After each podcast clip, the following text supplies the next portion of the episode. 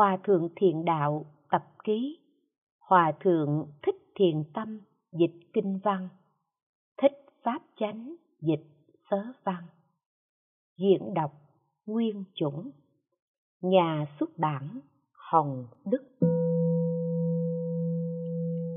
Quyển hai, tự. Từ đây trở xuống, chia kinh làm năm phần để giải thích. Một từ như thế tôi nghe cho đến bị ngủ khổ bức não, làm thế nào để thấy phật a di đà và cõi cực lạc là giải thích phần tự. Hai, từ câu đầu của pháp quán mặt trời cho đến cuối phần hạ phẩm hạ sanh là giải thích phần chánh tông. Ba, từ khi đức thế tôn nói lời ấy rồi cho đến vô lượng chư thiên phát tâm vô thượng bồ đề là giải thích phần lợi ích. 4. Từ, khi ấy tôn giả A Nan liền từ chỗ ngồi đứng dậy cho đến vi đề hy cùng quyến thuộc thảy đều hoan hỷ là giải thích phần lưu thông. 5. Từ, tôn giả A Nan lại vì đại chúng trùng tuyên việc ấy lại là một pháp hội kỳ xa quật, cùng chia làm ba phần. A, từ bấy giờ đức thế tôn bước lên hư không là phần tự. B, từ a nan lại vì đại chúng là phần chánh tông. Vua nói, ta đã già rồi, không người nối dõi, làm sao? Sự giáo hóa của đức phật đều có nguyên do cho nên khởi đầu là nói về phần tự. Sau khi biết rõ nguyên do, thì chính thức bàn đến nội dung, cho nên nói đến phần chánh tông. Sau khi đã giảng dạy hoàn tất nội dung, muốn cho những điều giảng dạy lưu truyền đến đời sau, khen ngợi, khuyến học, cho nên nói lưu thông. Phần tự chia làm hai, một lớn. Như thế tôi nghe gọi là chứng tính tự hai lớn. Từ một thời phật ở, nhận đến phải làm thế nào để được thấy phật? A di đà và cõi cực lạc là giải thích phần phát khởi tự. Một la mã, chứng tính tự. Như thế tôi nghe, chứng tính tự có hai nghĩa. Một, như thế, tức là nêu tổng quát về đức giáo chủ là người giảng pháp. Hai, tôi nghe, tức là chỉ riêng cho ngài a nan là người nghe pháp. Cho nên phải phân như thế tôi nghe, ra hai ý để giải thích. Lại nữa, như thế là chỉ hai môn định thiện, tán thiện. Chữ thế là từ ngữ xác định, ứng hợp căn cơ mà hành trì ắt được lợi ích. Ở đây muốn xác minh rằng những lời dạy của đức như lai là chính xác, không có sai lầm, cho nên nói là như thế. Lại chữ như có nghĩa là như ý chúng sanh. Đức phật tùy theo sự mong cầu mà hóa độ, căn cơ và giáo pháp tương ưng thì gọi là thế cho nên gọi là như thế, lại nữa. Như thế, lại có nghĩa là những điều phật dạy, giảng, tiệm giáo, thì đúng theo tiệm giáo, giảng đúng giáo, thì đúng theo đúng giáo. Giảng tướng, đúng theo tướng. Giảng không, đúng theo không. Giảng nhân pháp, đúng theo nhân pháp. Giảng thiên pháp, đúng theo thiên pháp giảng tiểu thừa đúng theo tiểu thừa giảng đại thừa đúng theo đại thừa giảng pháp phàm phu đúng theo phàm phu giảng pháp thánh nhân đúng theo thánh nhân giảng nhân đúng theo nhân giảng quả đúng theo quả giảng khổ đúng theo khổ giảng vui đúng theo vui giảng xa đúng theo xa giảng gần đúng theo gần giảng giống đúng theo giống, giảng khác đúng theo khác, giảng tịnh đúng theo tịnh, giảng uế đúng theo uế, giảng tất cả pháp, muôn vàng sai khác. Đức như lai quán xét biết rõ căn cơ của chúng sanh mà giảng nói khiến cho tất cả á đều được lợi ích. Tôi nghe, có nghĩa là ngài a nan là thị giả thường theo hầu hạ bên cạnh phật nghe nhiều hiểu rộng, y giáo hành trì, tự thân gánh vác lời dạy của phật, không qua một sự trung gian nào khác, cho nên gọi là tôi nghe. Lại nữa, nói chứng tính, có nghĩa là ngài a nan đem lời dạy của phật lưu truyền đời sau, muốn cho chúng sanh hiểu rõ là những pháp tu quán tưởng này là do chính ta nghe đức phật giảng nói có thể hoàn toàn tin tưởng, không chút nghi ngờ. Cho nên phần này gọi là chứng tính tự. Hai la mã phát khởi tự. Một, từ một thời ở cho đến pháp vương tử là bậc thượng thủ, là hóa tiền tự. Hai, từ bấy giờ trong vương xá đại thành, cho đến dung sắc hòa nhã tươi vui là phần nhân duyên giam cầm phụ vương. Ba, từ lúc đó a xà thế đến hỏi, cho đến giam cầm quốc thái phu nhân trong thâm cung, không cho ra ngoài nữa là phần nhân duyên giam lỏng mẫu thân. Bốn, từ vi đề hy bị u cấm, cho đến cùng với đề bà đạt đa đồng làm quyến thuộc là phần nhân duyên những cõi khổ năm, từ cuối sinh đức thế tôn cho đến dạy con pháp tư duy và chánh thọ là nhân duyên các cõi tịnh.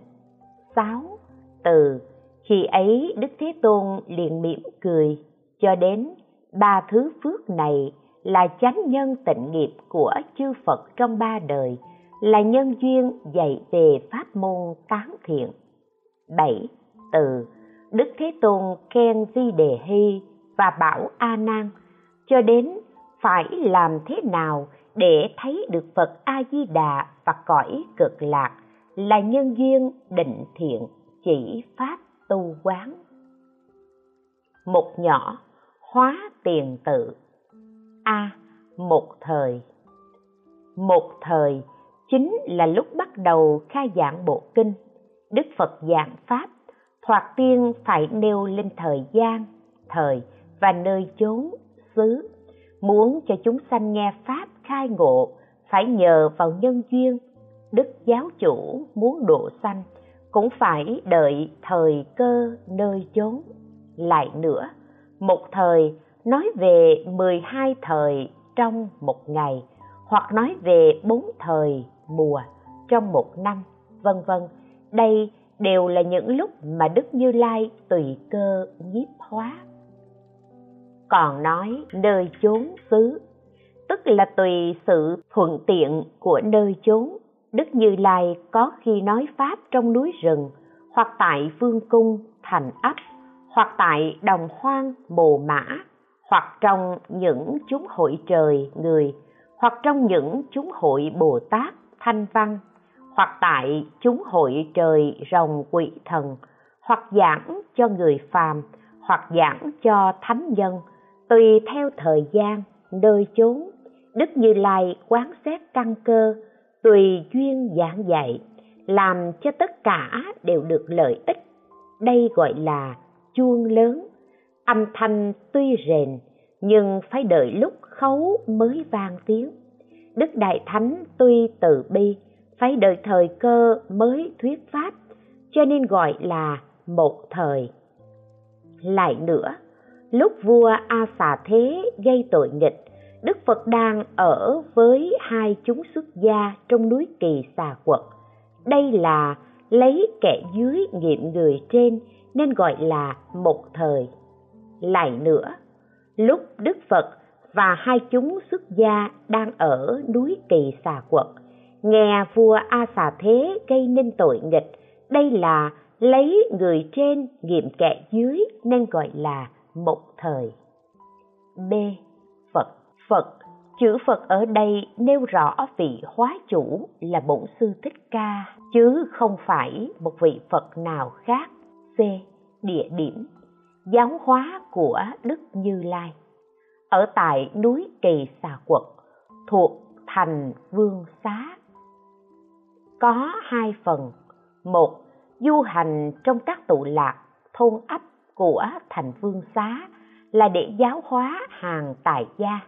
Hai, du hành nơi núi kỳ xà quật là để giáo hóa hàng xuất gia. Lại nữa, người tài gia tham cầu ngũ dục chấp trước tất cả là thường. Giả sử có phát tâm thanh tịnh, cầu xuất ly thì cũng như nét vẽ trên mặt nước. Thế nhưng, đức phật vẫn không xả bỏ lòng đại bi, tùy duyên làm lợi ích chúng sanh.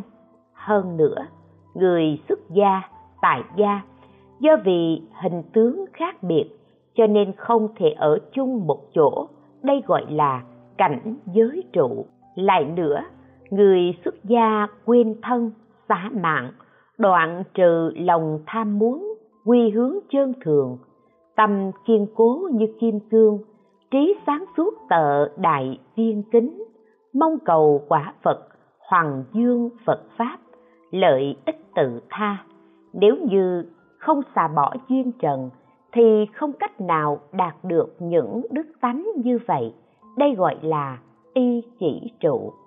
D các đệ tử của đức phật cùng với 1.250 bậc đại tỳ khưu nơi chúng hội đây, lại có ba vạn hai ngàn vị bồ tát. Trong ấy, ngài văn thù sư lợi pháp vương tử là bậc thượng thủ.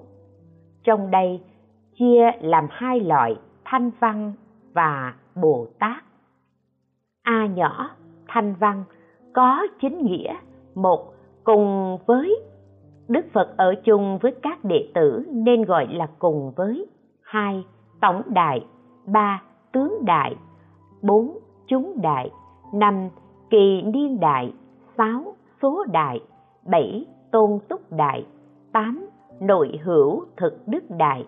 Chín, quả chứng đại. Hỏi, vì lý do gì trong phần đầu của tất cả kinh điển đều đề cập đến các vị thanh văn này? Đáp các vị thanh văn này, đa số từng là ngoại đạo, nhưng trong kinh hiện ngu, quyển 2 nói, ưu lâu tần loa ca diếp, lãnh đạo 500 đệ tử tu tập tà pháp, già gia ca diếp, lãnh đạo 250 đệ tử tu tập tà pháp, na đề ca diếp, lãnh đạo 250 đệ tử tu tập tà pháp, tổng cộng 1.000 người thọ lãnh sự giáo hóa của Đức Phật đều chứng quả A-la-hán. 250 người còn lại, đệ tử của hai ngài xá lợi Phất Mục Kiền Liên, cũng là những người tu tập tà pháp, thọ lãnh sự giáo hóa của Đức Phật, đều chứng quả A-la-hán. Bốn nhóm này tụ họp một nơi, tổng cộng 1.250 vị. Hỏi, trong chúng này cũng có những người không phải ngoại đạo, tại sao không nêu chung với họ? Đáp, trong kinh nói, những ngoại đạo này thường theo hầu bên cạnh đức phật không rời. Những nhà kết tập kinh điển chỉ nêu hình tướng bên ngoài, do đó có tên gọi khác biệt, vả lại ngoại đạo chiếm đa số. Hỏi, không rõ vì sao những ngoại đạo này thường theo hầu bên cạnh đức phật? Đáp một. Từ phía đức phật giải thích, các ngoại đạo này đã tu tập tà pháp nhiều đời. Tuy quy y phật pháp, nhưng tập khí vẫn còn tồn tại. Cho nên đức như lai giữ họ bên cạnh mình, không cho ra ngoài hoàng dương phật pháp. E rằng họ sẽ làm tổn hại cội gốc chánh kiến của những chúng sanh khác, làm tăng trưởng ác nghiệp, khiến cho chúng sanh đời này đời sau không được chứng đắc thánh quả. Do nhân duyên này, đức thế tôn giữ họ bên cạnh, không cho ra ngoài giáo hóa chúng sanh. Hai, từ phía ngoại đạo giải thích, các ngài ca diếp, vân vân, tự nghĩ rằng họ nhiều kiếp đến nay, rồi lăng sanh tử, luân hồi sáo nẻo, khổ não vô cùng, ngu si, ác kiến, bám chặt tà pháp, không gặp minh sư, chìm sâu biển khổ. Nhưng do nhân duyên đời trước, được gặp đức phật, bình đẳng đem pháp tam lộ rưới rót. Vì nhớ ơn đức như trời biển đó, cho nên luôn luôn gần gũi hầu hạ đức thế tôn. Hỏi, những vị tôn túc này vì sao gọi là những kẻ quen biết, sở tri thức của mọi người? Đáp đức lớn gọi là tôn, tuổi cao gọi là túc. Tất cả phàm thánh đều biết những vị ấy đức hạnh hơn người, hình tướng dị biệt, nên gọi là sở tri thức, b, bồ tát. Trong đây được chia làm bảy hạng mục a, nêu hình tướng, b, nêu số mục, c, nêu địa vị, d, nêu quả vị e nêu đức hạnh, f nêu riêng đức văn thù duy tổng kết. Các vị bồ tát này đầy đủ vô lượng hạnh nguyện, an trụ trong tất cả pháp công đức, biến thiện khắp mười phương, dùng những phương tiện quyền xảo lợi ích chúng sanh thâm nhập phật pháp thâm sâu, đã rốt ráo đến bờ bên kia, trong vô lượng thế giới hóa hiện thành phật quang minh chiếu sáng khắp cả mười phương, khiến cho vô lượng cõi phật sáu loại chấn động, tùy chuyên khai thị, chuyển bánh xe pháp, đánh trống pháp, cầm kiếm pháp, rèn sắm pháp, rưới mưa pháp, bố thí pháp, thường đem pháp âm giáo hóa thế gian, xé rách lưới tà, tiêu diệt ác kiến, phá nát phiền não lấp mương ái dục, hiển bày thanh bạch, làm sáng phật pháp tuyền dương giáo hóa, thương xót chúng sanh, chưa từng phóng dật, chứng pháp bình đẳng, đầy đủ vô lượng trăm ngàn tam muội đều được chứng quả trong khoảnh một niệm đến khắp mọi nơi, chăm sóc chúng sanh giống như con một. Tất cả gốc lành đều đã thành tựu, đều được vô lượng công đức của chư phật. Trí tuệ sáng suốt, không thể nghĩ bàn. Hai, nhân duyên giam cầm phụ vương. A, địa điểm giảng kinh. Bấy giờ trong vương xá đại thành, theo truyền thuyết, khi xưa dân trong thành mỗi khi cất nhà đều bị lửa trời thiêu rụi chỉ có cung điện vua chúa là không bị cháy.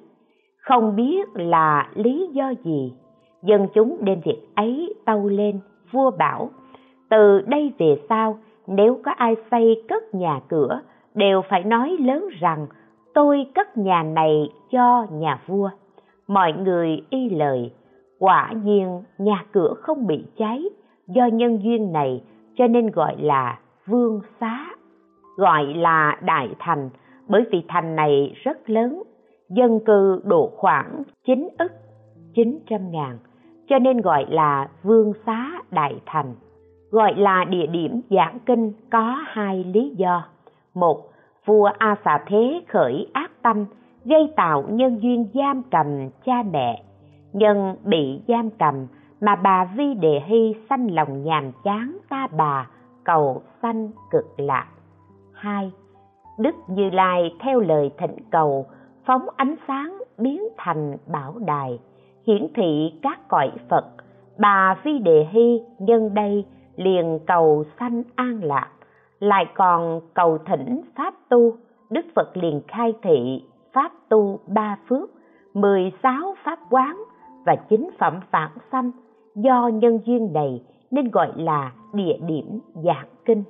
B vua a xà thế trong lúc hoảng hốt, lầm nghe theo lời xúi dục của kẻ ác. Có vị thái tử tên là a xà thế nghe theo lời xúi dục của ông bạn ác điều đạt. A xà thế dịch là vị sanh oán oán thù lúc chưa sanh, còn có nghĩa là chiếc chỉ gãy ngón tay. Hỏi, vì sao có tên là vị sanh oán và chiết chỉ? Đáp. Một, chiếc chỉ do nhân duyên ngày trước mà có tên này, vốn là vua tần bà sa la đã lớn tuổi mà vẫn chưa có con trai. Ông đi cầu khẩn khắp nơi mà vẫn chưa được tội nguyện. Một hôm, có thầy tướng đến tâu rằng, thần biết trong núi có một vị tiên, không bao lâu sẽ mạng chung. Sau đó sẽ đầu thai vào làm thái tử. Nhà vua nghe xong, vô cùng hoan hỷ, bèn hỏi, vị tiên đó còn sống bao lâu? Thầy tướng trả lời, còn ba năm nữa. Vua nói, ta đã già rồi, không người nối dõi, làm sao có thể đợi thêm ba năm được? Bèn khiến sứ giả vào núi cầu thỉnh vị tiên rằng, nhà vua không có con không người thừa kế, đã đi cầu khẩn khắp nơi nhưng chưa tội nguyện. Có một thầy tướng biết được tiên nhân không bao lâu sẽ mạng chung, đầu thai vào cung vua làm thái tử. Kính mong tiên nhân vũ lòng thương xót, sớm xả báo thân. Sứ giả tuân mệnh vào núi, đến chỗ tiên nhân, trình lên lời dạy của vua, tiên nhân nói với sứ giả còn ba năm nữa ta mới mạng chung. Nhà vua ra lệnh xá mạng bây giờ. Đây là điều bất khả. Sứ giả nghe xong, bèn trở về cung tâu lại với vua. Vua nói, ta là chủ một nước. Tất cả nhân dân, tài sản đều thuộc về ta. Hôm nay, ta đã dùng lễ nghi đến cầu thỉnh lại không tuân mệnh. Khanh hãy đi mời lần nữa nếu như không tuân mệnh, thì hãy cứ giết hắn. Nếu như hắn chết, không thể nào không đầu thai làm con ta. Sứ giả tuân lời, đến chỗ tiên nhân trình bày lại ý của nhà vua. Tiên nhân tuy nghe lệnh vua, vẫn không nao núng. Sứ giả tuân mệnh của nhà vua toàn giết ông ta vị tiên nói, ông về tâu lại với nhà vua mạng ta chưa hết, mà nhà vua dùng tâm, khẩu sai người đến giết ta. Nếu ta đầu thai làm con vua, thì ta cũng sẽ dùng tâm, khẩu sai người giết ông ấy. Sau khi nói xong, vị tiên bèn chịu chết. Đêm hôm ấy, hoàng hậu thọ thai, nhà vua nghe tin, lòng rất vui mừng. Sáng hôm sau bèn mời thầy tướng vào cung đoán xem đứa bé là nam hay nữ. Thầy tướng xem xong, tâu lên vua, đứa bé là con trai, nhưng sau này sẽ làm hại tánh mạng bệ hạ. Nhà vua nói, cả gian sang này ta đều giao hết cho nó. Nếu như có bị hại, ta cũng chẳng có gì phải sợ. Tuy nói như thế nhưng trong lòng nhà vua vẫn cảm thấy bất an, bèn đến tìm hoàng hậu để bàn định việc này. Vua nói, ta có chuyện muốn bàn riêng với phu nhân. Hôm nay thầy tướng tâu với ta là đứa bé sau này sẽ làm hại tánh mạng ta. Phu nhân lúc sanh, hãy lên trên lầu cao để cho nó rớt xuống đất. Lẽ nào nó không chết, ta sẽ không còn phải lo lắng mà việc này cũng không bị tiết lộ.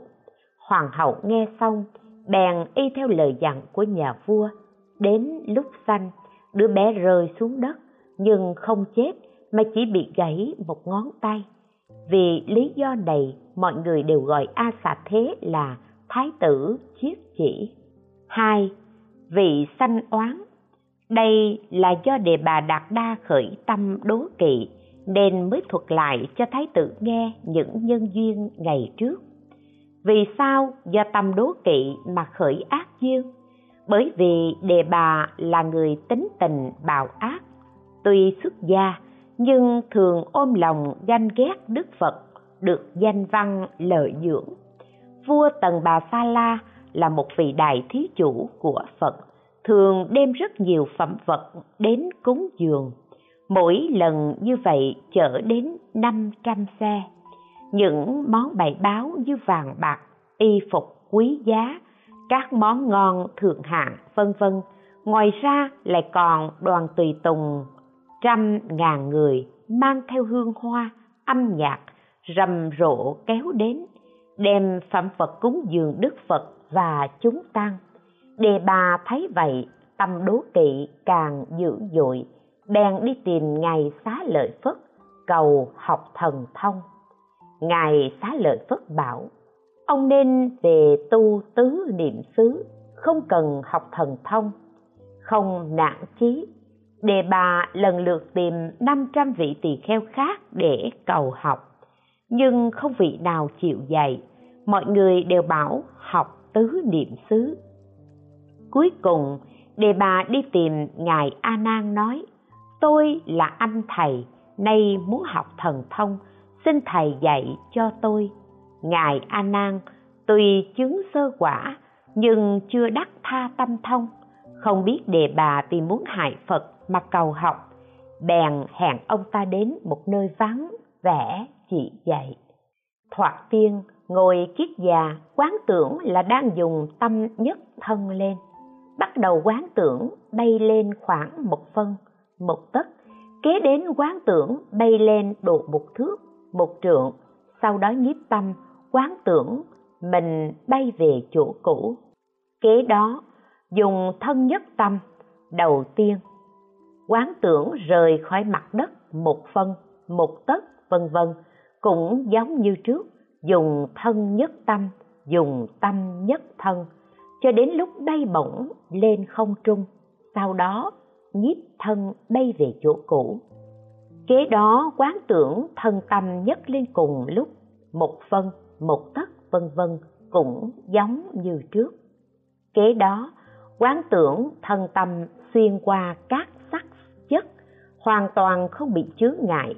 Sau đó, quán tưởng các sắc chất như núi, sông, đại địa nhập vào thân mình giống như hư không không bị chướng ngại không còn thấy sắc tướng kế đến quán tưởng tự thân, hoặc to lớn trùm khắp hư không, nằm ngồi tự tại, hoặc nằm hoặc ngồi, lấy tay sờ mó mặt trời, mặt trăng, hoặc quán tưởng tự thân nhập vào trong vi trần. Tất cả đều không bị chướng ngại. A nan dạy xong, đề bà bèn tìm một nơi yên tĩnh trong bảy ngày đêm nhất tâm chuyên chú tập luyện, chứng đắc thần thông, tất cả đều được thành tựu, đều được tự tại. Sau đó, ông ta bèn đến cung điện thái tử, bay lên không trung, hiện đại thần biến, thân trên phun nước, thân dưới phun lửa, hoặc hông trái phun nước, hông phải phun lửa, hoặc hiện thân lớn, hoặc hiện thân nhỏ nằm ngồi trên không, tùy ý tự tại. Thái tử thấy vậy, bèn hỏi cận thần vị này là ai? Cận thần trả lời, đó là tôn giả đề bà. Thái tử nghe thế, tâm rất hoan hỷ, bèn vẫy tay gọi, tôn giả, sao không xuống đây? Đề bà nghe gọi, bèn biến thành một hài nhi nằm trên đùi thái tử. Thái tử ôm hài nhi vào lòng hung hít vào môi. Sau đó, nhổ nước bọt vào miệng nó. Hài nhi bèn nuốt vào bụng. Một lát sau, hoàng hiện thân cũ. Thái tử thấy đề bà hiện nhiều thần biến, càng thêm bội phục. Đề bà thấy thái tử kính ngưỡng mình, bèn tâu lên chuyện vua cha cúng dường đức phật, năm trăm xe phẩm vật thái tử nghe xong, bèn nói với đề bà ta cũng có thể cúng dường năm trăm xe phẩm vật cho tôn giả và chúng tăng lẽ nào không bàn phật? Đề bà nói, ý kiến tuyệt diệu. Từ đó về sau, đề bà được cúng dường trọng hậu, càng lúc càng trở nên kiêu mạn. Ví như lấy gậy, đập vào mõm chó, làm cho nó càng hung dữ. Việc cúng dường này cũng tương tự như vậy thái tử đem gậy lợi dưỡng đập vào mõm chó đề bà, làm cho ông ta càng lúc càng thêm hung ác. Do nhân duyên này, đề bà bèn khởi tâm phá tăng cải đổi giới luật của phật, tuyên truyền dị kiến. Nhân lúc đức phật đang giảng pháp cho đại chúng, đề bà bèn đến trước phật, nói đức phật đã lão suy, phải nên tìm nơi hẻo lánh tịnh dưỡng, yêu cầu ngài giao chúng tăng và pháp tạng cho tôi trưởng quản. Mọi người nghe xong, đưa mắt nhìn nhau, cảm thấy vô cùng quái lạ. Lúc đó, đức thế tôn ở trước đại chúng nói với đề bà, các ông xá lợi phất một kiền liên thuộc hàng trưởng lão mà ta còn chưa đem phật pháp giao phó, huống chi ông là kẻ uống nước bọt người khác đề bà nghe phật hủy nhục mình trước đại chúng, như bị tên độc bắn trúng tim, càng trở nên điên cuồng, sân nộ. Sau đó, ông ta đến cung thái tử mưu bàn gian kế. Thái tử thấy đề bà, liền hỏi, hôm nay tôn giả vì sao mặt mũi tiều tụy không giống mọi lần. Đề bà trả lời, thái tử biết không? Thế tôn đã già, không thể thống lãnh đại chúng. Phải nên phế bỏ. Để tôi lên làm phật, phụ vương ngài cũng đã già, cũng nên phế bỏ để thái tử lên làm vua. Vua mới, phật mới, lãnh đạo, giáo hóa, như vậy không vui sướng sao? Thái tử nghe xong vô cùng phẫn nộ, quát lên. Chớ buông lời xàm sở để bà nói, thái tử đừng nóng. Nhà vua đối với thái tử hoàn toàn không có ân đức. Lúc hoàng hậu sắp sanh, nhà vua ra lệnh cho hoàng hậu từ trên lầu cao trăm trượng đẻ thái tử rơi xuống đất. Mong cho thái tử bị chết. Do vì thái tử phước lớn, cho nên chỉ gãy một ngón tay. Nếu như không tin xin thái tử hãy nhìn ngón tay của mình. Đây là điều minh chứng. Thái tử nghe xong hỏi lại lần nữa. Điều này có thật hay không? Để bà đáp. Nếu như không thật, chẳng lẽ hạ thần đến đây để bẩn cợt thái tử? Nghe xong, thái tử tin lời đề bà và hoàn toàn tuân hành những ác kế của ông ta. C vua cha bị thái tử giam cầm.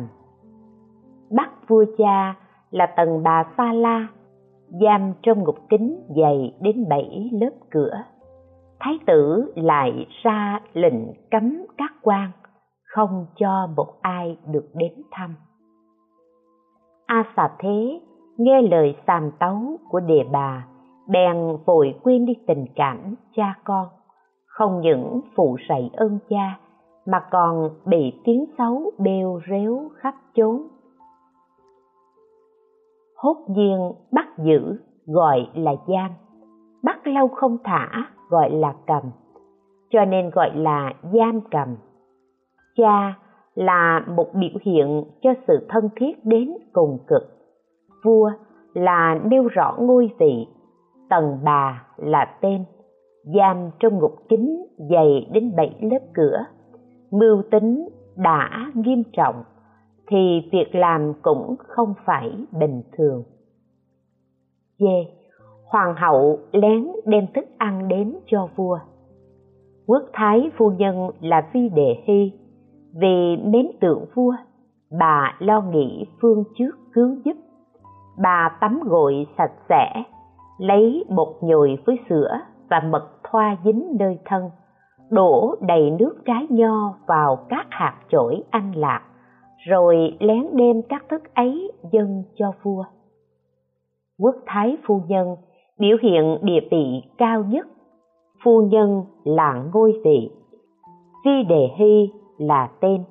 Dâng cho vua nghĩa là phu nhân thấy nhà vua bị giam cầm, thăm viếng rất khó khăn, không có tin tức, sợ rằng nhà vua bị tuyệt mạng, bèn dùng nước thơm tắm gội sạch sẽ, kế đến lấy tô trộn với mật phết lên trên thân, kế đến lấy bột đắp lên trên mật.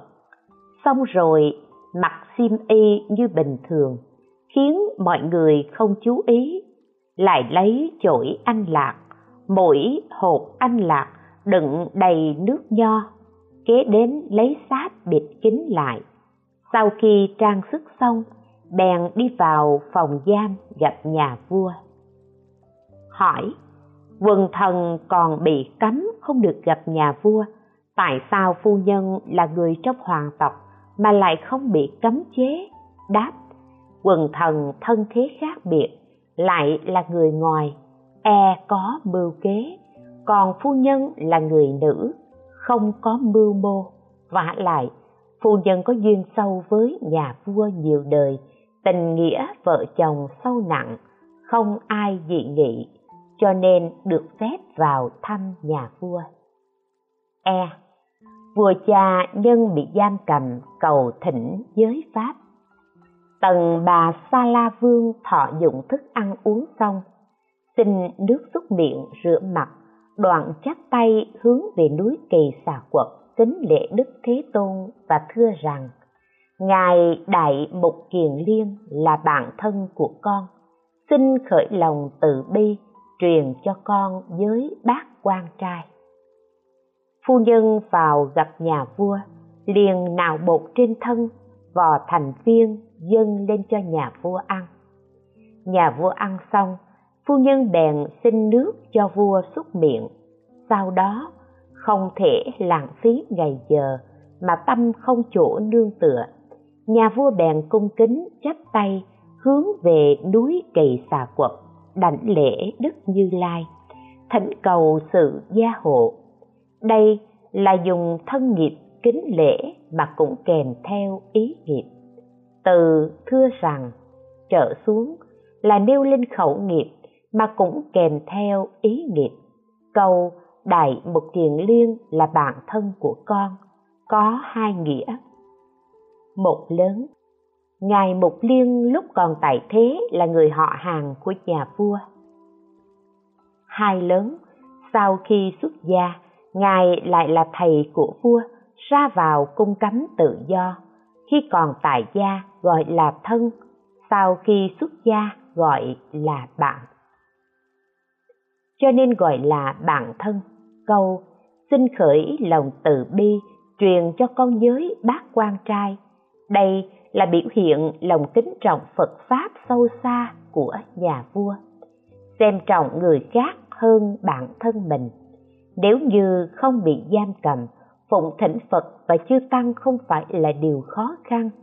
Nhưng nay bị nạn giam cầm, không dám làm lao nhọc đức thế tôn thành thử, chỉ thịnh cầu ngài mục liên đến truyền giới bác quan trai. Hỏi, nhà vua từ xa kính lễ, trước tiên lễ phật, đến khi cầu giới lại thỉnh cầu ngài mục liên đây là có ý gì? Đáp, bậc cao nhất trong tất cả phàm thánh không ai hơn phật, vừa khởi tâm phát nguyện, đầu tiên là đảnh lễ bậc đại sư, cầu giới chỉ là biểu duyên. Cho nên chỉ thỉnh ngài một liên là đủ, bởi do nhà vua chỉ cầu đắc giới, cho nên không dám làm lao nhọc đến đức như lai. Hỏi, giới pháp của đức như lai rất nhiều, tại sao nhà vua chỉ cầu bác quan trai giới? Đáp, các giới pháp khác, phạm vi rộng rãi, lại phải hành trì lâu dài e rằng có thể vi phạm mà phải luân hồi sanh tử. Còn như giới bát quan trai như trong kinh phật có nói, đây là người tại gia trì giới xuất gia. Tâm trì giới này rất vi tế. Trong khoảng thời gian ngắn, điều này có nghĩa gì? Vì thời gian ngắn ngủi, chỉ có một ngày đêm, sau đó giới thể tự động xả tại sao biết giới đầy dụng tâm tuy tế? Như trong giới văn nói rõ, hỏi phật tử, từ sáng nay cho đến sáng mai, như chư phật không sát sanh, có thể giữ được không? Đáp, giữ được. Kế đến hỏi phật tử, từ sáng nay đến sáng mai, như chư phật không trộm cắp, không dâm dục, không nói dối, không uống rượu, không trang điểm không tự múa hát và đi xem nghe, không nằm giường cao rộng. Tám điều này là giới, không phải là trai. Còn điều quá ngọt không ăn là trai, mà không phải là giới. Các điều giới này đều dẫn chư phật làm điển hình. Vì sao? Vì chỉ có chư phật là dứt sạch phiền não, tập khí, còn các bậc đẳng giác trở xuống đều còn tập khí tàn dư, cho nên không dẫn do đây, biết giới này hành trì rất vi tế. Hơn nữa, đức phật nói nếu trì giới này một ngày đêm không phạm, thì sẽ có tám công đức, vượt hơn công đức trời, người và hàng nhị thừa. Như các kinh có nói rõ, vì có lợi ích như thế, cho nên nhà vua mới thọ mỗi ngày ác Vì nhờ thỉnh cầu nên được thánh pháp. Khi ấy, Ngài Mục thiền Liên biết được, liền bay đến chỗ tầng bà Sa La Vương, lẹ như chim ó, chim cắt, mỗi ngày truyền giới bác quan trai cho vua. Đức Thế Tôn cũng sai tôn giả Phú Lâu Na vì vua thuyết pháp. Ngài Mục Liên có tha tâm trí, từ xa biết được ý cầu thỉnh, liền vận thần thông, chỉ trong khoảng khắc đã đến chỗ nhà vua, vì e mọi người không biết hành tướng của thần thông, thành thử đem sự nhanh của chim ưng, chim ó để ví dụ. Thật ra, thần lực của Mục Liên trong khoảng một niệm có thể đi quanh bốn châu thiên hạ trăm ngàn lần lẽ nào chỉ nhanh như lời chim ó những lời so sánh như vậy trong các kinh điển đều có nêu ra rất nhiều. Chẳng hạn như kinh hiền ngu vân vân. C. Vua cha được cho ăn uống đầy đủ lại được nghe pháp cho nên sau nhiều ngày vẫn sống. Như thế trải qua 21 ngày, nhờ được ăn uống và nghe Pháp, nên dung sắc vua hòa nhã, tươi vui. Do phu nhân mỗi ngày đem thức ăn đến, tiêu trừ sự đói khát, hai vị tôn giả đem giáo Pháp đến an ủi, làm cho nhà vua khai tâm, mở ý, thức ăn tăng thọ mạng, giới Pháp dưỡng tinh thần, không còn ưu phiền khổ não, cho nên thần sắc nhà vua hòa nhã, tươi vui. 3. Nhân duyên giam cầm mẫu thân A. hỏi tin tức phụ phương Lúc đó A xà thế đến hỏi người giữ ngục rằng Phụ vương ta hôm nay còn sống chăng? A xà thế giam vua cha nhiều ngày Người bình thường nếu không ăn uống nhiều lắm khoảng hai tuần thì sẽ chết. A xà thế giam cha đã 21 ngày, nghĩ rằng đức vua đã chết, cho nên mới đến hỏi rằng vua cha còn sống hay không? Hỏi, người thường không ăn khoảng 7 ngày thì sẽ chết. Vua cha bị giam 21 ngày, không cho ăn uống, ắt đã tuyệt mạng. A xà thế tại sao không hỏi thẳng vua cha đã chết chưa mà lại có vẻ nghi ngờ hỏi rằng còn sống hay chăng đây là nghĩa gì đáp, a xà thế hỏi với ẩn ý, a xà thế đã làm vua một nước, không thể tùy tiện hành động. Vua cha đã là tình thân cao tột, không thể trực tiếp hỏi chết hay chưa e rằng bị người ngoài dị nghị. Tuy trong lòng muốn cha chết, nhưng miệng hỏi còn sống chăng? Ý muốn ngăn ngừa tiếng đồn mình là người ác nghịch b người giữ ngục trả lời. Người giữ ngục đáp, tâu đại vương, do quốc thái phu nhân thoa bột với mật vào thân và đựng nước trái nho trong hạt chổi đem cung phụng. Lại có hai sa môn là một kiền liên phú lâu na bay đến truyền giới thuyết pháp không thể ngăn cấm, nên hiện tại đức vua vẫn bình yên nghe a xà thế hỏi tình hình vua cha, người giữ ngục bèn tâu rõ việc phu nhân lén đem thức ăn đến. Nhà vua được ăn uống đầy đủ, thành thử trải qua nhiều ngày mà vẫn chưa chết. Đây là ý của phu nhân, chứ không phải lỗi của người giữ ngục. Hỏi, phu nhân mang thức ăn phết bột trên thân, mặc xiêm y kín đáo, ra vào không ai thấy biết tại sao người canh ngục lại biết tường tận như vậy? Đáp, tất cả việc bí mật không thể hành sự lâu dài, dù có giấu giếm. Lâu ngày cũng bị tiết lộ. Nhà vua đã bị giam trong nội cung. Phu nhân ngày ngày ra vào. Nếu như không đem thức ăn, nhà vua làm sao sống sót? Này nói lén lút là người giữ ngục thuật lại mưu kế của hoàng hậu. Phu nhân cho là làm lén lút, người khác không biết. Nào ngờ gái giữ ngục đã biết tường tận sự việc, không còn cách nào giấu giếm. Thành thử gã ta tâu lại sự việc, cho a xà thế biết. Câu sa môn mục liên nêu rõ việc hai vị tôn giả mỗi ngày từ không trung bay đến thuyết pháp cho vua nghe. Việc phu nhân mang thức ăn vì không nhận được lệnh mệnh lệnh của nhà vua nên không dám ngăn cản. Còn hai vị tôn giả từ không trung bay tới, cho nên không cấm chế họ được. C. A xà thế sân nộ. A xà thế nghe xong nổi giận bảo mẹ ta là giặc vì đã làm bạn với kẻ giặc. Bọn sa môn kia là hạng người xấu dùng chú thuật làm cho tên ác vương ấy nhiều ngày không chết nói đoạn rút gươm muốn đến giết mẹ. A à, xà thế sau khi nghe lời tâu lại của người canh ngục trong lòng phẫn nộ thốt lên lời thô ác. Hơn nữa còn khởi ba nghiệp nghịch là ba nghiệp ác, chửi cha mẹ là gian tặc. Đây là khẩu nghiệp nghịch, mà lì sa môn gọi là khẩu nghiệp ác. Cầm gươm giết mẹ, gọi là thân nghiệp nghịch.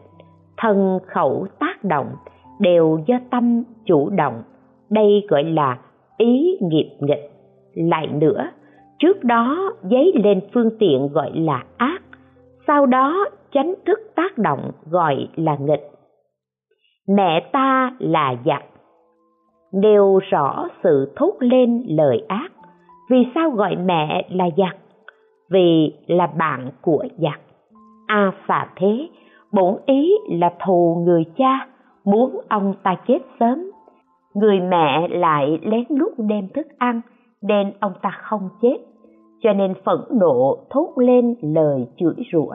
Mẹ ta là giặc, vì đã làm bạn với kẻ giặc.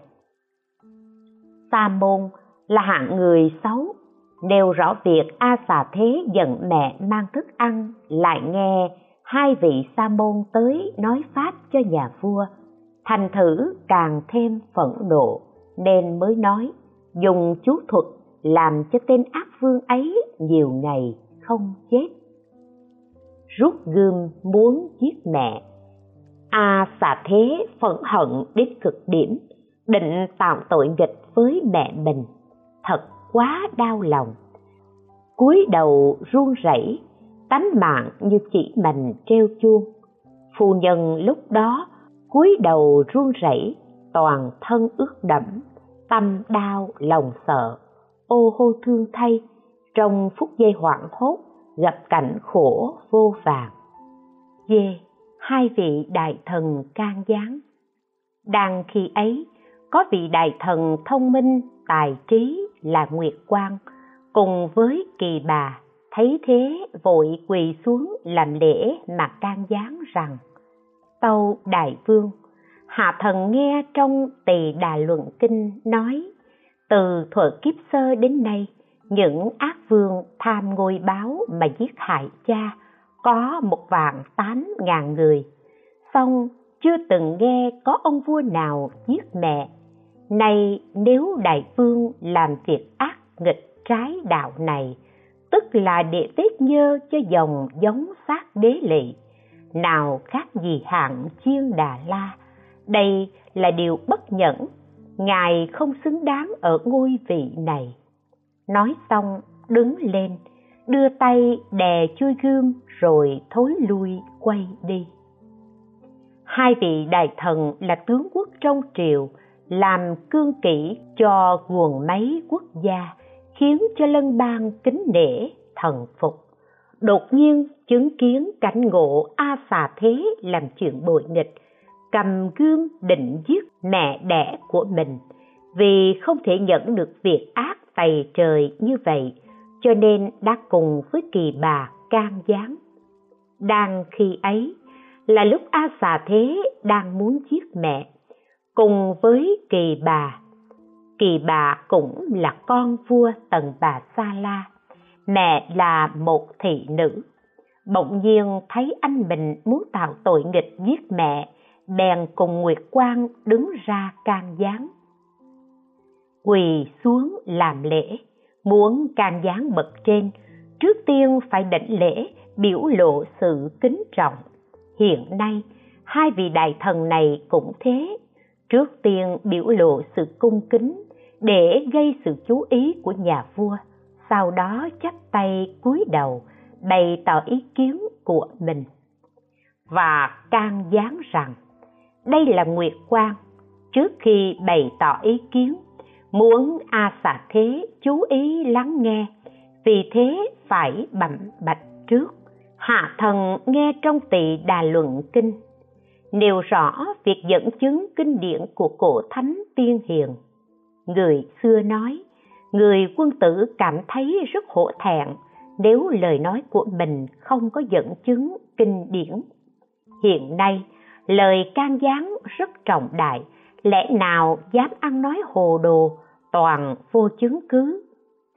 Từ thuở kiếp sơ đến nay, nêu lên thời gian, những tên ác vương nêu tổng quát những kẻ bạo nghịch, phi lễ, tham ngôi báo nêu việc tham đoạt ngôi của vua cha. Giết hại cha nêu rõ việc đối với vua cha khởi ác nghịch, không thể giằng co, thành thử phải đoạn mệnh một vạn tám ngàn người. Nếu để hạ giết cha, thì cũng giống như số người này. Chưa từng nghe ông vua nào giết mẹ. Nêu rõ, từ xưa đến nay, giết cha đoạt ngôi, sách vở cũng từng ghi chép. Đến như tham ngôi giết mẹ, đây là việc chưa từng có. Nếu như luận bàn việc từ kiếp sơ đến nay, ác vương tham ngôi chỉ giết cha mình chứ chưa hề giết mẹ. Điều xảy ra hôm nay khác hẳn thói thường. Bệ hạ hôm nay tham ngôi giết cha vì cha có ngôi vị để tranh đoạt, có thể nói là tương tự theo thói thường. Mẹ chẳng có ngôi vị để đoạt. Nếu như tạo tội nghịch, thì đây là chuyện trái ngược cổ kim. Cho nên nói này, nếu đại vương làm việc ác nghịch trái đạo này, tức là để vết nhơ cho dòng giống xác đế lợi. Xác đế lợi là giai cấp quý tộc trong bốn giai cấp ở ấn độ, đời đời truyền thừa không giống hạng bình dân. Nào khác gì hạng chiên đà la?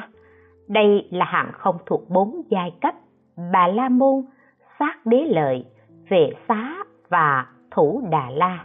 Hạng người này tính tình hung ác, không biết nhân nghĩa, tuy mang thân người, sống tợ cầm thú để hạ dòng giỏi cao sang, lại là chúa tể của một nước lớn. Hôm nay khởi việc ác nghịch thì có khác gì với hạng chiên đà la? Đây là điều bất nhẫn nhà vua gây tạo việc ác, tổn hại, ô nhục xả tắc, tiếng xấu loan truyền. Đây là điều ô nhục làm mọi người bất nhẫn. Ngài không xứng đáng ở ngôi vị này, có hai nghĩa. Một, hiện nay đại vương tạo ác, không màng đến lễ nghĩa gia phong đất nước này há để cho một gã chiên đà la thống lãnh hay sao?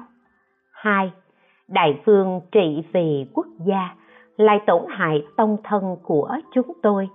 Chỉ bằng trút phế ngài đến nơi hẻo lánh hoang vu, không còn ai biết đến. Hai vị đại thần nói xong, hai vị đại thần dùng lời thẳng thắn can gián. Dẫn chứng cổ kim tùy có phạm thượng nhưng chỉ mong nhà vua hồi tâm tỉnh ngộ. Đưa tay đè chui gươm. Hai quan đại thần đưa tay nắm lấy chui gươm, cử chỉ thị oai và tỏ ý quyết liệt. Hỏi, lời can gián thô ác, không sợ phạm thượng, tình nghĩa quân thần đã sức mẻ, tại sao không quay lưng bỏ đi mà lại thụt lùi thoái bước? Đáp lời thô tháo làm nghịch ý vua. Mục đích để a xà thế ngừng tay, không giết mẹ. E cơn giận của vua chưa tan, có thể dùng gươm gia hại, cho nên lấy tay đè chu gươm tự vệ, thụt lùi, đi ra. E a xà thế lo sợ. A xà thế nghe qua kinh sợ, bảo kỳ bà ông không vì ta sao? A xà thế, thấy hai vị đại thần buông lời thô tháo can ngăn, lại thấy họ nắm chui gươm đi ra, sợ họ phản mình theo phe vua cha, bàn tính chuyện mưu phản, cho nên trong lòng bất an, cảm thấy sợ hãi. Kỳ bà là em của vua, cổ nhân nói, nhà có suy họa, không phải người thân thì không cứu. Ông là em ta chá lẽ lại cũng giống như nguyệt quang? Ép, hai vị đại thần can gián lần nữa. Kỳ bà thưa, nếu đại vương muốn cho chúng tôi ở lại giúp đỡ, xin đừng giết hại quốc thái. Kỳ bà trả lời, nếu muốn chúng tôi ở lại phò trợ, xin đừng giết hại phu nhân. Si a xà thế nghe lời can gián tha chết cho mẹ. A xà thế nghe nói tỏ vẻ ăn năn vội cất gươm bỏ ý nghĩ giết mẹ. A xà thế được kỳ bà can gián cảm thấy hối hận việc mình đang làm liền tha chết cho bà mẹ tra gươm vào vỏ. Hắc, a xà thế giam mẹ vào thăm cung sai nội quan cầm giữ quốc thái phu nhân trong thâm cung, không cho ra ngoài nữa.